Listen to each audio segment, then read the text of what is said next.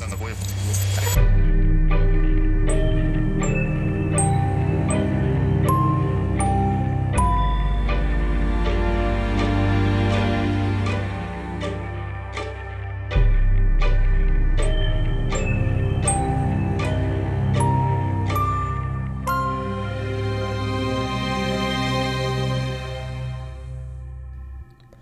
Hello and welcome to Haunted Hometowns, your weekly true crime paranormal podcast with me, Blake Lambert Hack.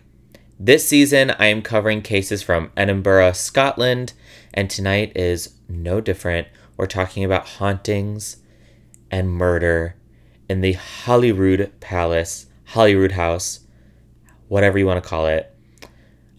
I'm very excited to get into this story. I find Mary Stuart, aka Mary Queen of Scots, incredibly fascinating. I I did like a whole book report about her, I believe in middle school. The book was insanely big, but her story is very interesting for how young she was when she became queen, how young she was when she was imprisoned. It's a wild ride. There's a lot of moving pieces to her story and this story in general, many of which are political. I am not giving you the full in depth thesis. My degree is not in history. But the basis as to why Holyrood is haunted is what we will be getting into. Also, before I forget, it is the night before New Year's Eve so I hope you guys are all enjoying the weekend, partying hard, being safe. Drink those bubbles. I will not be at the ball drop in New York City because that sounds hellish to me.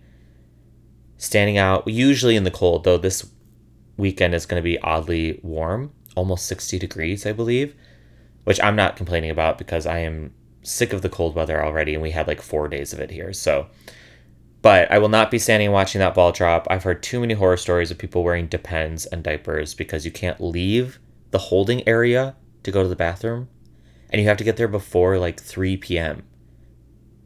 It's insane. I don't know why anybody would do it. The only way you get me at that ball drop is A, if I'm performing, or B, if I am in a building somehow in Times Square watching the ball drop from a warmed living room looking out onto Times Square. That's the only way it'll get me there. Or maybe a rooftop. A rooftop would be fun. I would do that. So if anybody's listening and has that access, I'll be there on Saturday. Other than that, I will be at a bar, club, with friends, drinking champagne, enjoying my night, because I don't have to work. So I hope you all have a wonderful New Year's Eve. But till then, let's jump into Holyrood House. On Saturday, March 9th, 1566, at 8 p.m., Mary Queen of Scots, her private secretary David Rizzio, her stepsister Lady Jean Stuart, and Jean's mother Elizabeth Bethune were all having supper in Mary's private chambers while her husband was away. I will obviously post photos online as I do every episode, but I'm really loving Mary's room situation. So I, I guess at that time, the king and queen did not sleep in the same bedroom. They weren't even in the same wing of the palace. So Mary had her own little situation going on, and she just had some people over in her bedroom to have dinner, supper, if you will. They were all enjoying playing cards, just having a lovely evening on March 9th. Little did they know, while they were having food and merriment, a group of 80 men were infiltrating Holyrood Palace. Without notice, Mary's husband, Henry Stuart, also known as Lord Darnley, he enters her chambers and interrupts the festivities which is rude, honestly. If you're gonna at least knock, at least knock. You don't know what's happening in there. I get it's your wife, but like she has people over. Be be respectful. But he bursts in. he takes a seat next to his six month pregnant wife. Mary is six month six months pregnant at this point. She's huge. At least that's what I'm gathering from photos I've looked at and descriptions. But he wraps his arm around her waist, which sounds lovely. A man that's there for you, that's comforting, that wants to make you feel safe. You know, a warm embrace. We love it. But this kind of affection was very unusual for him. This is Mary's second husband, so and her cousin. So I don't think they were super PDA. Because of that, because he showed this affection, it made Mary uncomfortable, uneasy. She didn't really do anything about it, but she was like, this is odd. But they carried on, chatted cordially, continued the enjoyment until. If you've listened to this podcast long enough, I have many dogs around me two in the backyard, one above me. It's wild. Anyway, they're continuing on with their lovely evening. Her husband's there now. Everyone's kind of like, this is weird, but okay. Again, another man bursts into her bedroom. The Earl of Ruthven. His name is Patrick. He entered her chambers, which I don't think is couth, especially because he showed up unannounced. So Patrick asked for David Rizzio to follow him, for he had overstayed his welcome in Mary's chambers. I don't think that's his call to make. I think that's Mary's call to make, especially because her husband is sitting right there. So if there was anything, if if Patrick had an issue with some infidelity or rumors or whatever, her husband's in the room. If he's not comfortable with David being there, he can tell him to leave. But things were fine. So Patrick, fuck off. You know what? And I'm gonna take some liberty and say, I bet Mary was thinking that, if not saying it. Patrick, fuck off. I'm the queen. Even though David worked for Mary, they were best friends as well. So, Patrick's request made Mary very nervous. Everybody knew that they were best friends and that he worked for her and that he was allowed to be in there. So, him busting in unannounced and being like, let's go, you gotta go, it's not, something was off. So, Mary stood up immediately and shielded David, asking Pat- Patrick to leave, telling Patrick to fuck off. Lady Jean and her mother, Elizabeth, stood as well, moving toward Patrick to get him to leave Mary's bedroom because he had no right being there. Which, you know what? Woman power. That's what I gotta say about that. Before they could get Patrick out of the room, though, he pulled a pistol out and gestured for the two women to back up. So it's aggressive, it's hostile. David is still hiding behind Mary, and at this point, he's extremely nervous and he's grasping her dress when Mary's husband grabs her and tries to restrain his wife. Now, this is just abuse, and we're not here for any of this. Obviously, her husband is in on whatever's happening right now. Patrick's got a gun. We're not we're not playing games anymore. This is serious. The card games are done. I guess we're done with dinner. I hope everyone had enough food. As this struggle is going on and he's trying to restrain his wife, everyone can hear footsteps running up the stairs toward Mary's bedroom. David begins to plead for his life, rightfully so, begging Mary to save him because she is the most powerful person in Scotland at this point. Several men enter the room, f- flipping the table over as they entered. So, again, if you're gonna come in someone's room unannounced, at least treat their things nicely. Don't attack women. Don't flip over tables that had food on it and candles and cards. It's just not okay. Is everyone listening? It's not okay. So when the table's being flipped over, again, like I said, there's candles on it, and it wasn't like anything was fireproof back then. This is the 1500s. Lady Jean, thinking quickly, grabs the candelabra so she keeps the room lit as well. Because remember, there's no lighting as you know, we only have candles to light the room. So she not only saved it from causing a fire, but she also kept the room lit so everyone wasn't fighting in the dark. As she does that, David is stabbed over Mary's shoulder by Henry's uncle, George Douglas. So Mary's husband's uncle stabs her best friend while he's hiding behind Mary. So it's a good thing he has good aim because otherwise Mary would have been stabbed. And then they drag David out of the room while a man named Andrew Kerr points a pistol at Mary's stomach, at her unborn baby. And Mary's husband is leaves the room and he's like, I gotta do what I gotta do. It's fucked up.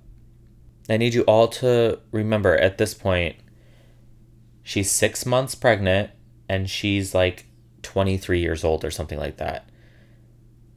This woman, this is trauma.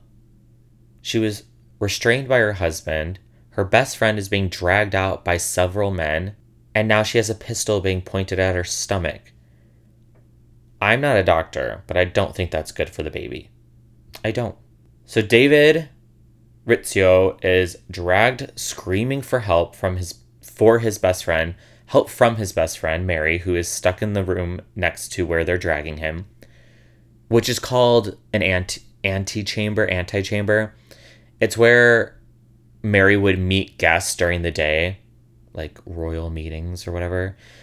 Um, that is where David was dragged by these men, and in that room, David was stabbed 56 times, with the final blow coming from George using Henry's dagger. Mary, Lady Jean, and Elizabeth were left in the room guarded by intruders. So some of the 80 men stood guarding that room so the women couldn't get out and no one could get in. While David's body was stripped of his fine clothing and jewelry and tossed down the main staircase. Yes, he worked for Mary, but he had like really nice stuff because A, she's the queen, B, he's her best friend, so I'm sure she bought him a bunch of stuff, just like Ariana Grande bought her six friends rings. Same same thing. It's the exact same thing. So they stripped him naked, tossed him down the main staircase of Holyrood after he was stabbed 56 times. Mary, of course, is distraught at this point, continually asking if David was dead. Several hours later, her servants were allowed to relay the news that David Rizzio was in fact murdered. So, yes, 23 year old Mary Queen of Scots, didn't have time to grieve. She knew she had to escape from the 80 men that had taken over Holyrood. She also realized she couldn't do that alone at six months pregnant. She's smart. Mary is a very intelligent woman. Her husband is 20 years old, thinking he made a horrible decision on being in on this whole murder David situation, which I guess that's a good thing. If you're part of a plot to murder someone, you should feel bad about that. Otherwise, you're a psychopath or sociopath. But he made his way back to Mary's chambers where he was allowed in because he was part of it and the guards were like, sure, that's fine, it's your wife. In her chambers, when it was just the two of them, Mary, or sorry, Lady Jean and her mom have left at this point. It's just Mary and Henry. And she was able to convince him that they needed to escape. And not just escape, but escape together. Like she was really playing it cool. She is obviously mad that her husband was in on killing her best friend. But she's like, I need to get the fuck out of here. I need to make smart decisions. I'll deal with that later. So, two nights after David's murder, Mary and Henry were able to escape through underground passages that led to the stables where loyal servants supplied the couple with horses. They rode all night. They rode east to Dunbar Castle.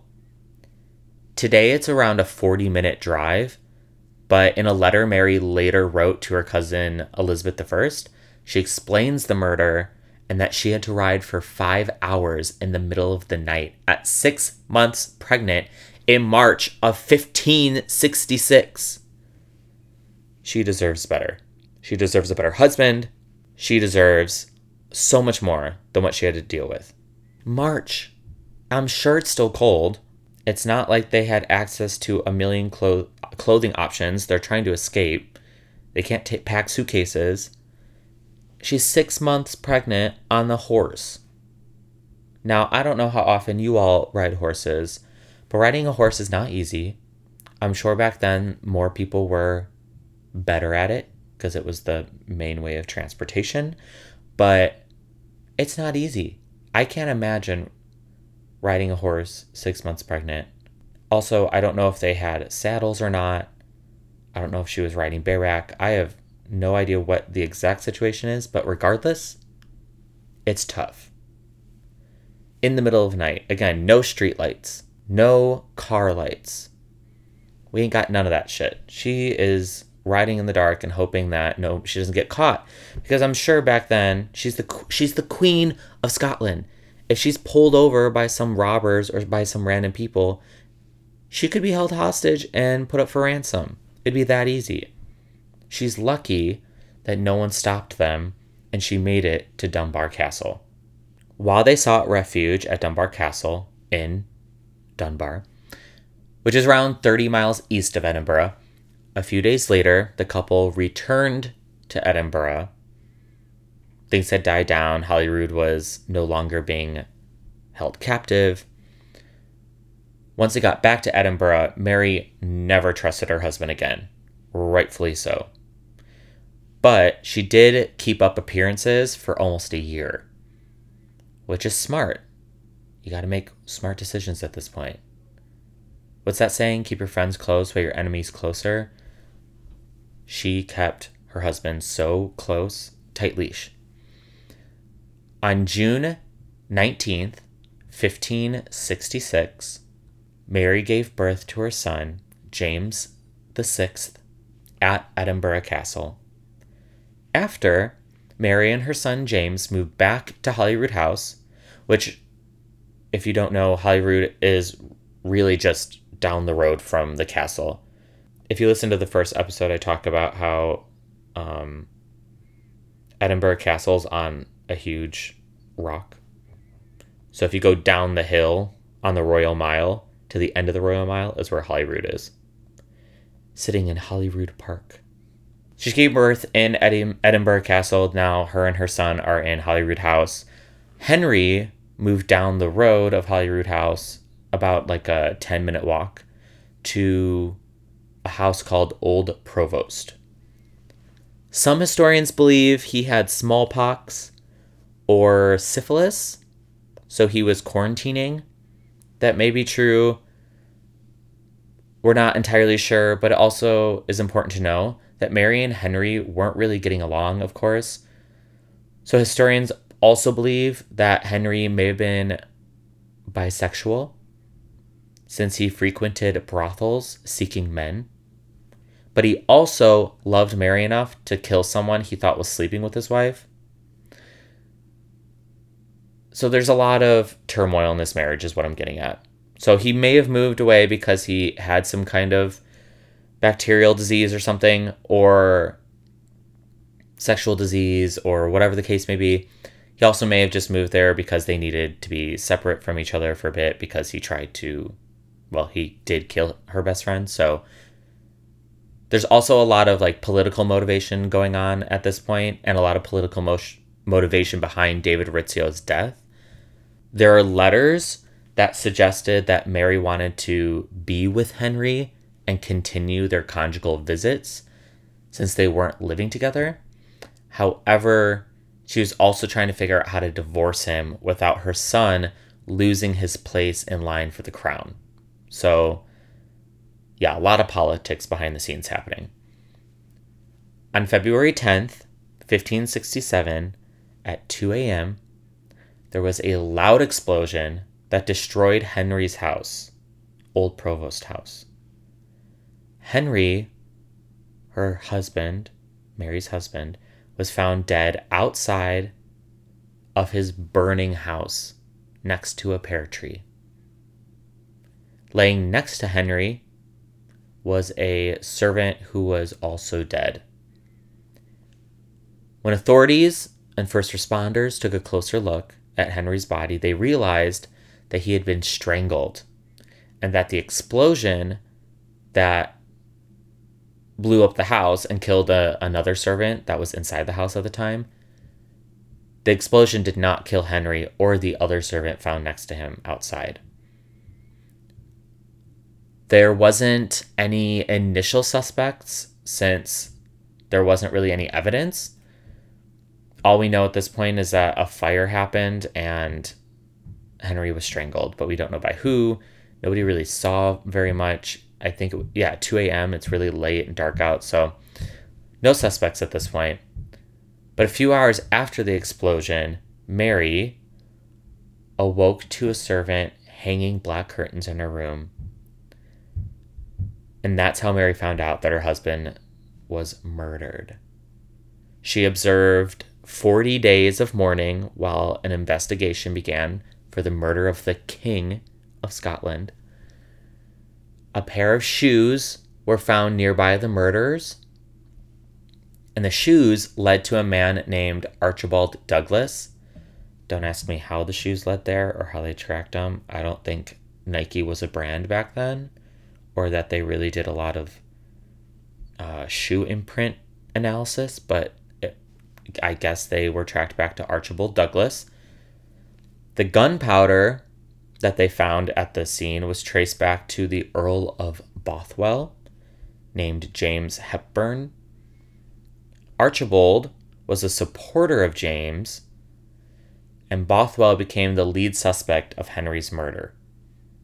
But before he was arrested, James intercepted Mary on the road as she was making her way back to Holyrood.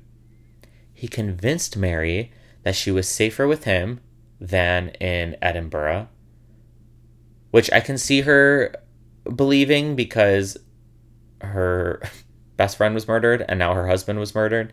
So I'm sure she was like, You're right. Edinburgh is not a safe place. Let me go hide somewhere else. So he took her to Dunbar, but instead of protecting her and making sure she was okay, he basically kept Mary hostage. Now, there are inconsistent statements here.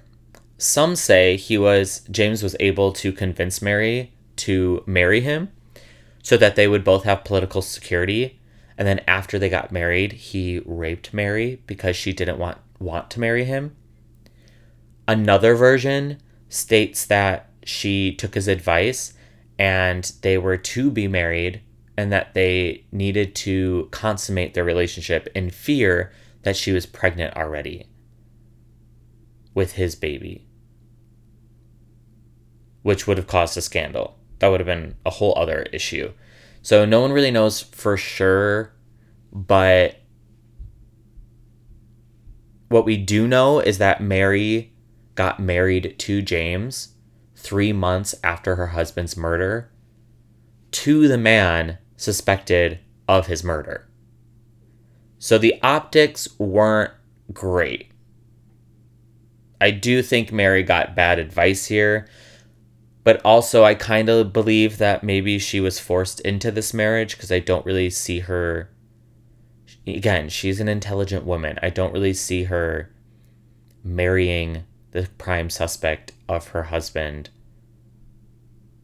as a good move. I don't see her doing that really, but we'll never know. Unfortunately, everyone thought Mary had something to do with her husband's murder because she married her, the prime suspect. Therefore, the Confederates took arms against the Queen and her new husband to avenge Henry's death. The Queen negotiated with the Confederates, and after the negotiations, Bothwell and Mary did not have to face trials. However, Mary did have to abdicate. Not that she wanted to, she had always been vying for the crown of England, but it was to save her life and to keep her son in that line to become king one day. And this leads to Mary escaping to England and so on for the rest of her life and that's a whole other story. Um I talk about in the first episode with Ty uh, Mary King's Close and how Mary was kept in one of those rooms or houses for a year, I believe. That was after she was, or like during trials and arrest situations after her husband was murdered and she was a suspect. But yeah, that's um, that's where we're gonna leave that story because we're talking about Holyrood. So we have one murder, one major murder in Holyrood, and we have another murder uh, in Old Provost House, but oddly enough, where King Henry lived and died sat within a field called Kirk o' Field, like a, a grassland area called Kirk o' Field. Kirk means church. So originally, the land the house sat on was owned by the Augustinians, uh, which was an abbey and uh, a, a religious group that founded Holyrood Abbey. So, long story short, David died in Holyrood. Henry died on the land that was owned by Holyrood. So, two major murders already happening on the land owned by Holyrood. Originally, before the palace was built, was an abbey, a church, Holyrood Abbey. So the beginning of Holyrood, which is now a um, again, it started as a Holyrood as an abbey. Now, if you go and visit, it is a ruined Augustinian Holyrood Abbey. Like you can still see the church, but it is in ruins. And the abbey was founded in 1128 by King David the First. So we're going to take it back a little bit more. So the story goes this is how everything began, how Holyrood began. Story goes King David I of Scotland ruined. King David I of Scotland ruled from 1124 to 1153, and he lived in Edinburgh Castle at this point. September marks the beginning of hunting season, so King David grabbed his bow and spear and headed off with his men every year to go hunting. If you remember in a previous episode,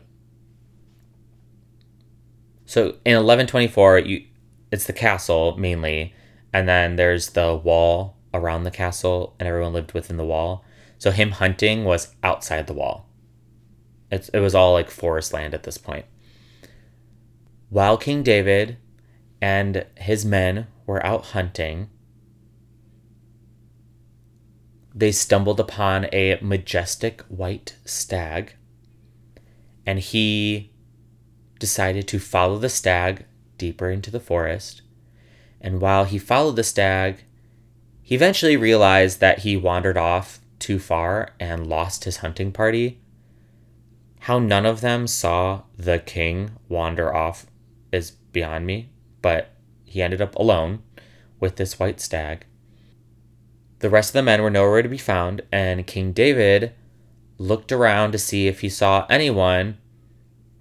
And when he turned back around, the white stag burst out from behind trees and bushes, startling the king's horse, which threw him to the ground and ran off, leaving the king and the stag face to face.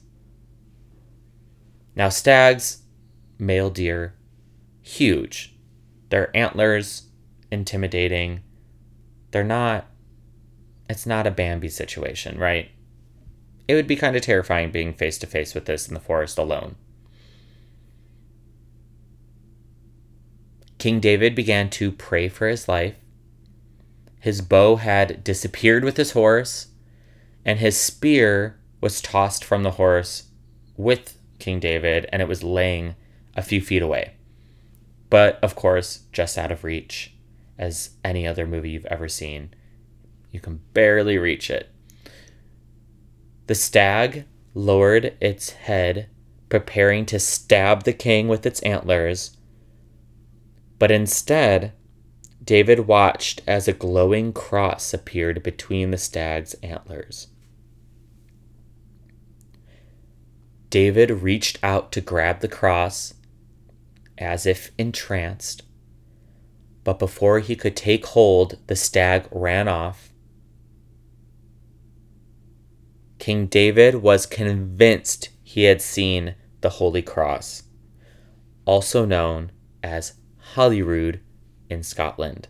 So from that moment, he vowed to build an abbey on the sacred land. Holy Cross, Holyrood being like the uh, the original cross for all you Christians out there, the true cross. Of course, no one will ever know for certain what actually happened in the forest, but it did change King David forever. Holyrood Abbey was built a year later, which is quick for 1100s, the 1100s. the abbey was used by the royals as well as the monks, since it wasn't very far from Edinburgh Castle. And the actual land of the abbey was a five, five mile radius around where the um, abbey's sanctuary was those who were granted sanctuary were given lodging within the five miles of the abbey, and they were called abbey lairds. Parliament met at the abbey eight times between 1256 and 1326 and was later used as a royal residence in 1329. Royals were born in the abbey, James II was crowned at Holyrood in 1437. Between 1498 and 1501, James IV constructed a palace on the land and turned the rectory into a great hall, and a new rectory was built shortly after. During the War of the Rough Wooing, which is a really fun, not that war is fun, but the title's fun, rough wooing, uh, also known as the Eight Years' War. When Scotland broke from the Roman Catholic Church, England invaded and inflicted considerable damage to the abbey. Lead was stripped from the roof, the bells were removed, and the abbey was robbed of its belongings. And if you've watched Les Mis, you don't steal from churches. It's not okay. Church and monks may forgive you for it, but it's not okay. In 1559, a mob destroyed the altars and looted the rest of the church during the Scottish Reformation. Little by little, the church was closed off and demolished because of structural issues it was having. And eventually, the abbey was converted from the order, or it was converted for the Order of the Thistle. The Order of the Thistle was the greatest order of chivalry in Scotland, recognizing 16 knights with the highest honor. You can do more research on them if you'd like. In 1688, a mob broke in and destroyed the royal tombs. So it's really not this this church really isn't holding up well. Too many people are breaking in and trashing it and it's not it's looking pretty rough.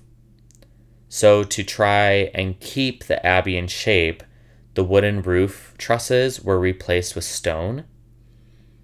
However, the weight of the stone couldn't be supported by the walls. And six years after the switch from wooden to stone, the church was closed for safety measures.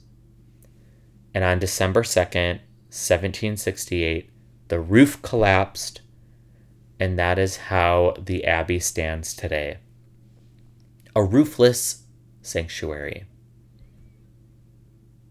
So that's a little bit about how Holyrood came to be. Um, you can check out the sanctuary today.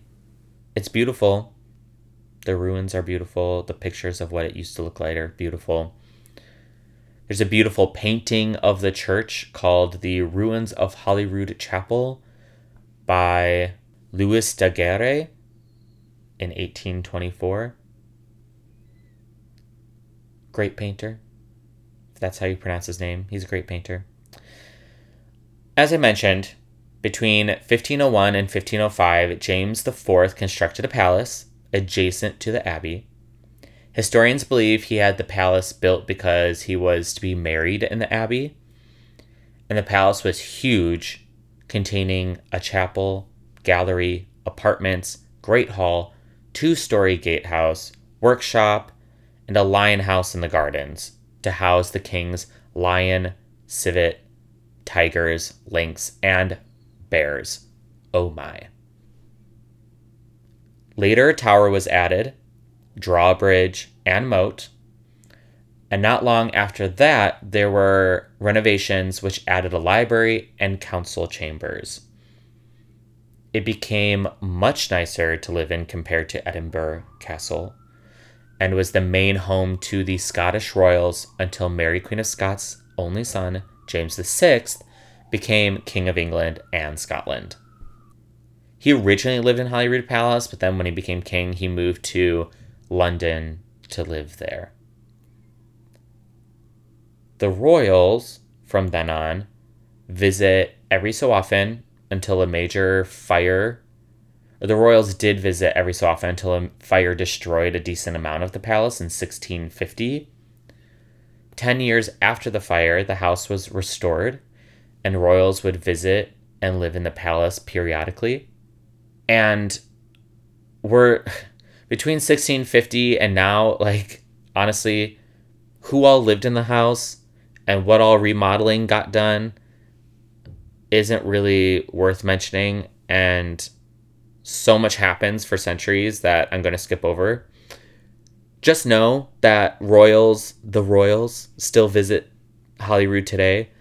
And you can take a tour of the palace Elizabeth II spent one week a year at Holyrood each summer.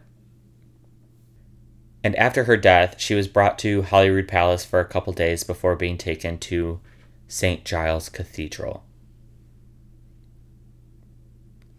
David Rizzio and Henry Stuart weren't the only people to die. The palace has been raided multiple times over the centuries, but there were two that really stand out. The first raid on Holyrood, which took place in December 27th, 1591, led by Francis Stuart, 5th Earl of Bothwell. He was followed by 60 men. They raided the palace for a few different reasons. One was to release tortured servants accused of killing someone. Noble.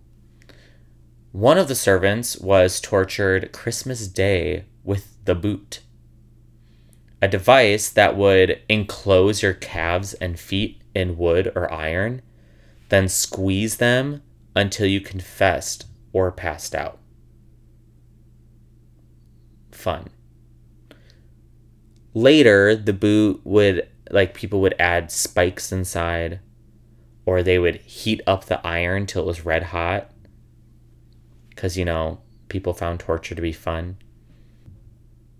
Francis was also raiding Holyrood to gain favor with his cousin, King James VI. He fell out of favor when he was accused of witchcraft during the North Berwick witch trials, which I, I will talk about witches later.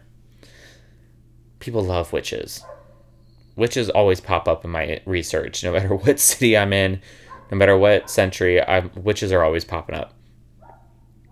But yeah, uh, Francis was accused of witch witchery, and King James VI was like, "Oh no, I can't be associated with a witch." And then his cousin was like, "Well, what the fuck?" So he's raiding his house, I guess.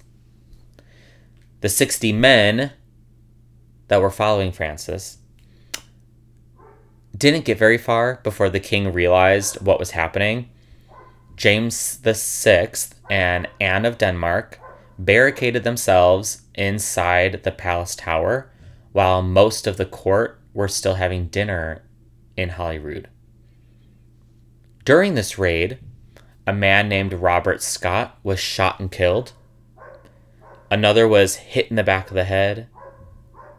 The men of Holyrood were able to defend the king, and Francis and his men fled, though seven of the raiders were captured and hanged. As the men fled through the stables of Holyrood, a struggle ensued and two more raiders were killed.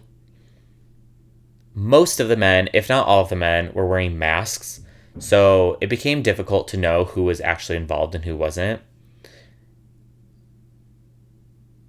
I believe the ultimate goal was to kidnap the king since James VI had no interest in talking to his cousin or forgiving him for being involved in witchcraft. But they were obviously unsuccessful and things went on. And again, because they were wearing masks, the king didn't really have anyone to really like accuse or arrest or hang other than the ones they immediately captured. So I think he had a good idea it was his cousin behind it, but he had no real proof. However, six months later, Francis tried it again. However, this time he raided Falkland Palace, which was north of Edinburgh. He also gained followers as well, so the 60 men turned into 300 supporters. However, the king and queen found out before the raid and took precautions, as you do when you're under attack. Francis and his followers didn't get very far and just stole some royal horses. Because the king and queen knew what was happening, so they didn't they couldn't really do much, so they just stole some horses. I would love a horse, by the way, so if anyone's listening wants to get me a horse. I do live in the cities, so someone will have to like house it for me, but I would love a horse. Maybe even a Clydesdale how do you get up on those? I mean, a little ladder, I presume, because they're so tall. Anyway, the next raid, which happened a month later, Francis took a completely different approach this time.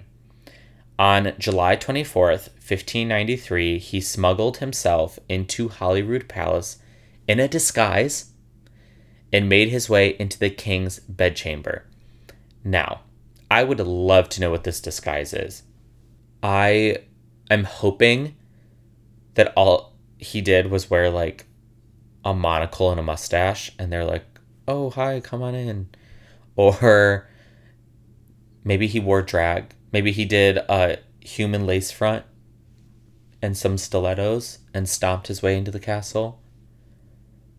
I don't know what the disguise was, but I, if you know and have information, please send it my way because I feel like I don't know wore a hat and got in, I'd be a little disappointed. I need some effort. If you're gonna smuggle yourself into a heavily guarded royal's house, you gotta put some effort into it. Maybe he came in as a cook. I was like, I work here. I don't know. I need to find that out though. He made his way into the king's bedchambers though, and Francis hid behind a tapestry until the king was alone. So again, I just picture, you know, huge tapestries on the wall. I would love a tapestry. We kind of have one in our apartment. My roommate's mom is a quilter and she makes tons of quilts and we have one hanging on our wall, but I just picture him standing behind this and his feet showing and everyone just like ignoring that there's someone standing behind a tapestry. But once the king was alone, Francis came out from behind the tapestry, drew his sword, and raised it to strike the king down. However, before he could, King James VI responded, quote, Strike, traitor, and make an end of thy work, for I desire not to live any longer. Unquote. Francis dropped to his knees and offered his sword to the king. James decided against beheading his cousin. Lovely gesture. Others say the king said, quote, Francis, thou will do me no ill, unquote. And that's when Francis fell to his knees. Either way, it seems like a lot of dramatics for nothing.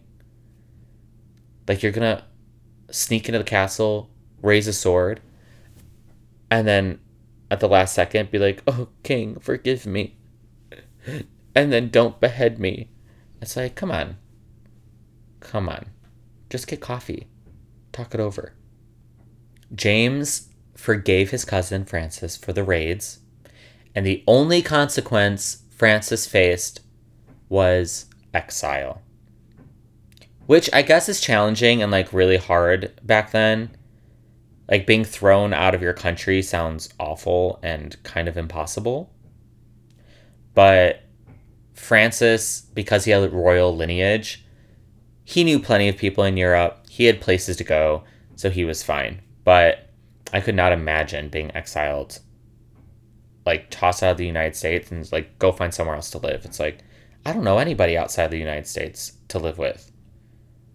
I don't know how to convert my dollar to another like to a euro. Um I I don't know where I would begin. But with that, let's take a quick break. Get your Holyrood tour tickets, and I will be right back.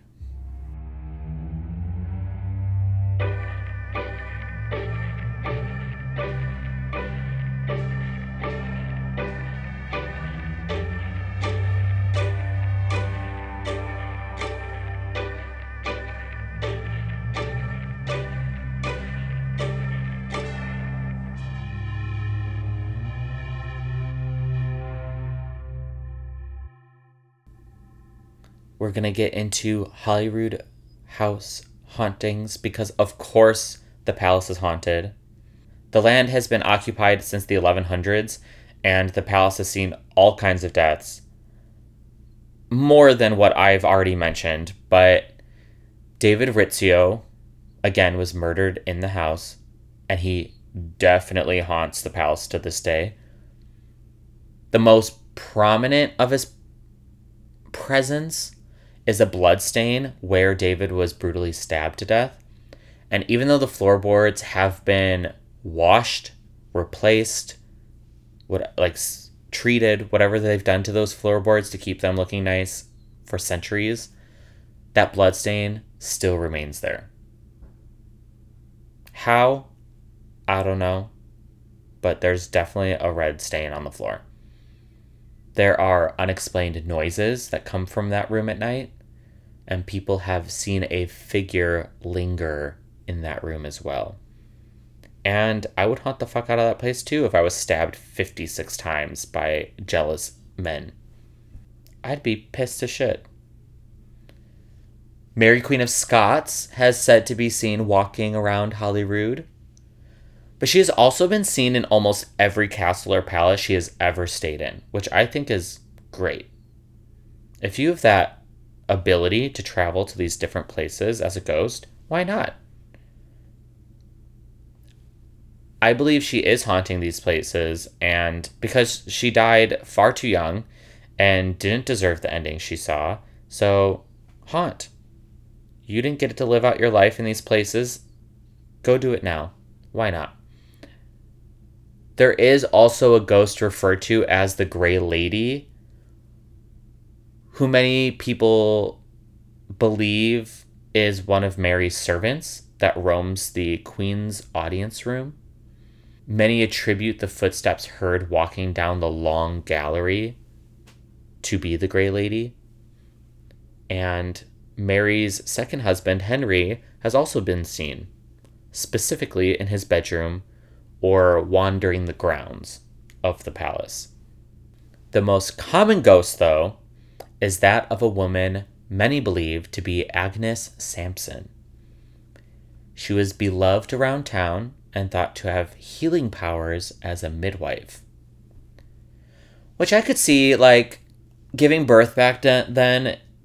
I mean, giving birth now is still incredibly hard, but especially back then without the uh, advances in technology and medicine, like so many childbirth gone wrong situations. So if you are a midwife and you have a lot of success in delivering babies, I'm sure you were thought of as like a witch, a healer, whatever you want to be called. But she was a widow with children, so a single mom, though we don't know much about her husband or her children.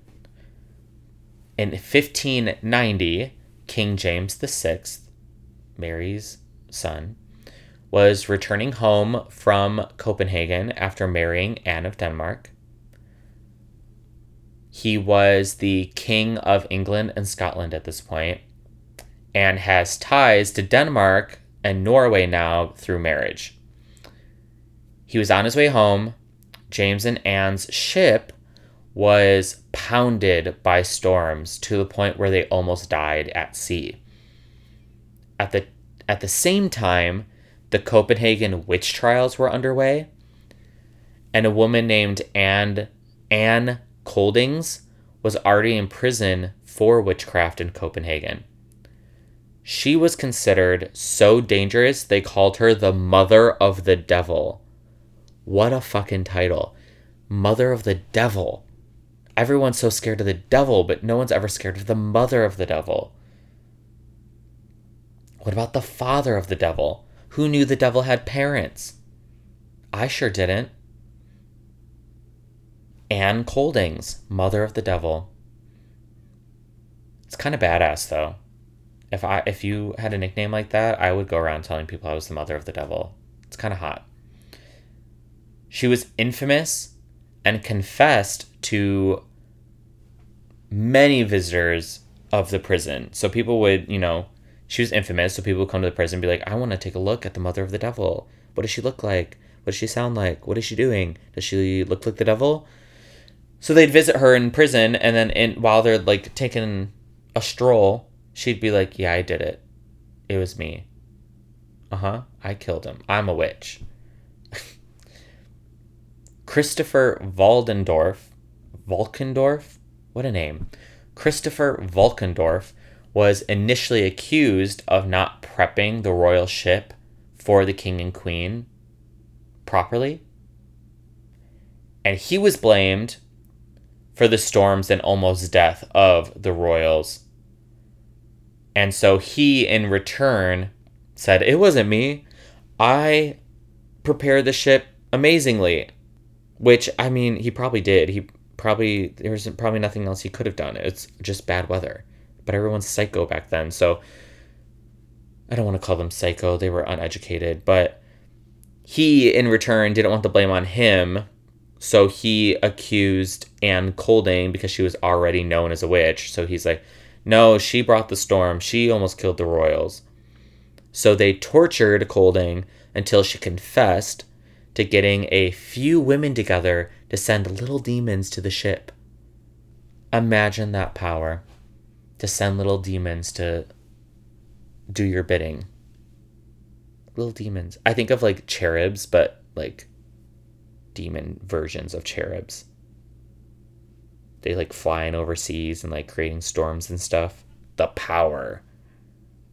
But yeah, she was like, Yeah, I got my little coven together and we like sent it and almost killed the king and queen. Shucks, we missed out. So she was later executed by burning. Again, she's not a witch. Who knows why she said she was a witch? They tortured her, so of course she confessed. So, I mean, again, witchcraft, you really, once you're accused of being a witch, it is extremely difficult to get out of that. When the king and queen did return to Scotland, the North Berwick witch trials began. And as I've mentioned, we see time and time again women are tortured until they confess to being a witch or until they die. Same went for the servant Geillis Duncan, who confessed after extreme torture, most of which she endured. Most of the torture she endured was pillywinks, which was the crushing of fingers and toes. specifically thumbs and big toes. And sometimes they would be like spiked and go through your nail. I'm sorry if you cringed. I should have gave a warning. But that's that's terrifying. I mean, most of your hand is air. So they do say that if you were to bite your finger, it would be like biting into celery or a carrot, like that consistency. But because obviously we have nerve endings, we our brain won't let us do that. But I guess like crushing your fingers and toes wouldn't be difficult because it's just little tiny bones and a bunch of air. But still, it's like, what is that scene in Black Swan where she like picks at her nail and then like the skin pull? Ugh, gross, gross. So yeah, being you're having your fingers and toes crushed, horrible. Especially with a, a spike going through your nail. She didn't confess to that though. She survived. She survived all that. I'm sure all her toes and fingers were broken. And she was like, I am not a witch. You better fuck off. She did eventually confess though, because of the bullshit searching method where you search someone's body for a witch's mark, which is basically just a birthmark or blemish. And if you had a mole, you are a witch. So like everyone is a fucking witch if you're accused and they search your body and you're like, what's this? I'm like, it's a mole. Witch. What's this? Oh, I was born with that. Mother of the devil. It's crazy. Duncan confessed because she was searched and while she was confessing, they she gave other people's names, including Agnes. Agnes Sampson, who ha- haunts Holyrood House. Agnes was tortured for her supposed involvement for the bad weather, and Agnes refused to confess as well. Good for Agnes. Even after torture and questioning, so the elderly woman was brought to Holyrood Palace in front of King James VI. She was stripped search and checked for witches' marks. They shaved all of her hair off to find a mark, all while they had a rope tied around her neck. And she refused to confess for an hour until they found a mark. And the reason they like shaved everyone is because the thought was these witches and demons are so smart that they'll hide their witch's mark under hair and so we can't see them. So they'll shave people's entire bodies heads, limbs, torsos, whatever they needed to find a mark. And after her confession, she was taken to Castle Hill where she was garroted, which is used to strangle someone. Then, after she was strangled, she was burned at the stake on January 28th, 1591. So, the naked ghost of Agnes is said to roam Holyrood Palace. A recent sighting was from a maintenance man who had just arrived at Holyrood in the early morning when he saw Agnes at the end of a well lit corridor. She was naked, she was bald, she was severely injured. Her body was horribly like like tortured, obviously. And she was limping toward the man with her arms out, begging for help. At the end of a well lit corridor, that's terrifying. It's always you see a shadow, or it's a dark room and you think someone's watching you. But to see that, that's some like The Shining, like the old naked woman in the bathtub. That's what this is. she's limping down the corridor, begging for help. I'm sure if I saw that, I'd probably think it was like someone who's actually begging for help. Though if she was like translucent, then that's something different. Regardless, the maintenance man screamed rightfully so, and when he screamed, she disappeared. So when you're there and taking a tour and everything, keep your eye out, take plenty of photos, because it really seems like the ghosts wander the palace all damn day. And again, we always think of ghosts at like nighttime or it's thunderstorming or, you know, times of days that we feel uneasy, or at least most people feel uneasy. But I do think the creepiest times is like middle of the day, I'm seeing a ghost. There's a movie about that, I think. I think it's called. It's based off of a flower, I think. Maybe it's not ghosts. I don't remember. But these people are like being attacked in the middle of the day in daylight.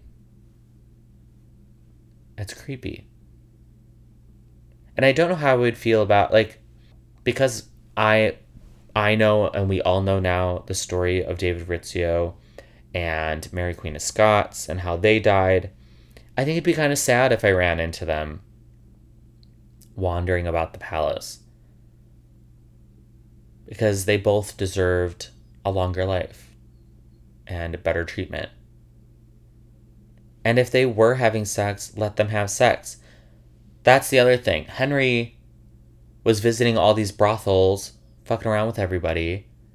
And Mary is rumored to sleep with one other person and he's murdered for it. That's fucked up. That is that is sexism at its finest.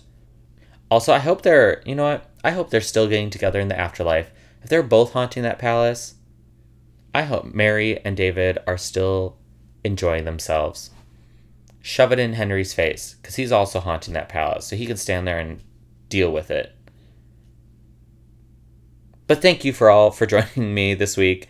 I could go on forever about Mary Queen of Scots and the ghosts at this palace, but go visit. I'm dying to be get to Edinburgh, and I will get there soon or than later. But if you have your own paranormal experience and would like it read on the podcast, email me at hauntedhometownspodcast at gmail.com or DM the socials. Could be anything from footprints in your yellow shag carpet to a ghost child tattling to your parents about what you did. Let me know and follow the socials for photos, guests, upcoming news. Next week, I have a very special guest. Very excited for another Edinburgh story.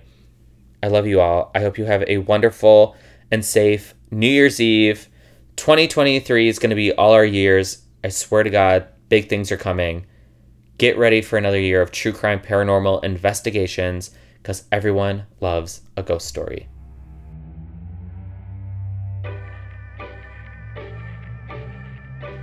The theme song is by Thair. Follow him on Instagram at queerpopstar and f- check out his music on any streaming platform Spotify, Apple Music, etc. T H A I R. The artwork is by Pepe Munoz. Follow him at p.e.p.e.munoz, M U N O Z. Fantastic artist and stylist. I got my information from Wikipedia, Little House of Horrors, Folklore Scotland, Tudor Society, Freelance History Writer, and Royal Collection Trust.